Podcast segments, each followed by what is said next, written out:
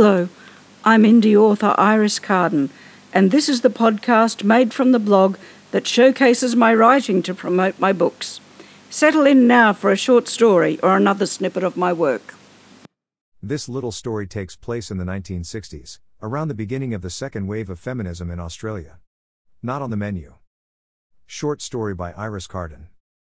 Elsie saw them through the cafe window. "Oh, not them again," she groaned. "Not who?" asked Margaret. "Those three, with the excess brill cream and the loud ties."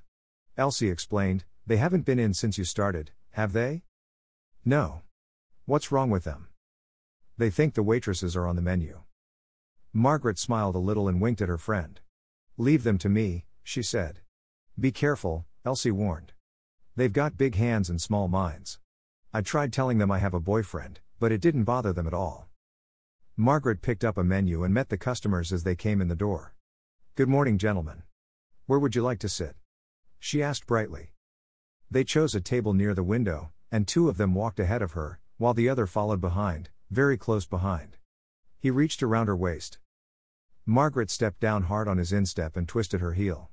"Oops," she said. "Sorry I stepped on your foot. I didn't realize you were so close." "You're new here, cutie," one of them said. "My name's not Cutie," Margaret replied. "I'll answer to waitress.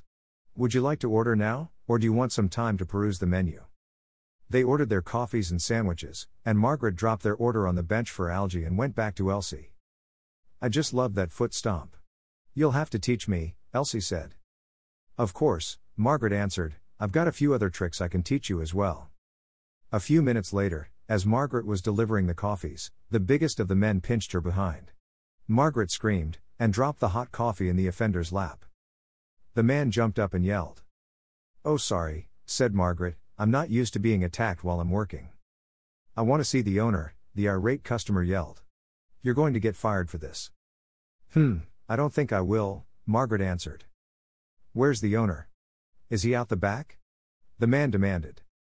Hearing the kerfuffle, Algie came out from the kitchen. The man addressed himself to Algie. "I want this waitress fired. She just about broke my friend's toes, and she poured hot coffee in my lap." "I really can't help you," Algie answered. "I'm not the boss." "Well, who is?" the man demanded. "Miss Jackson is," Algie replied quietly, nodding his head towards Margaret. "She bought the place last week."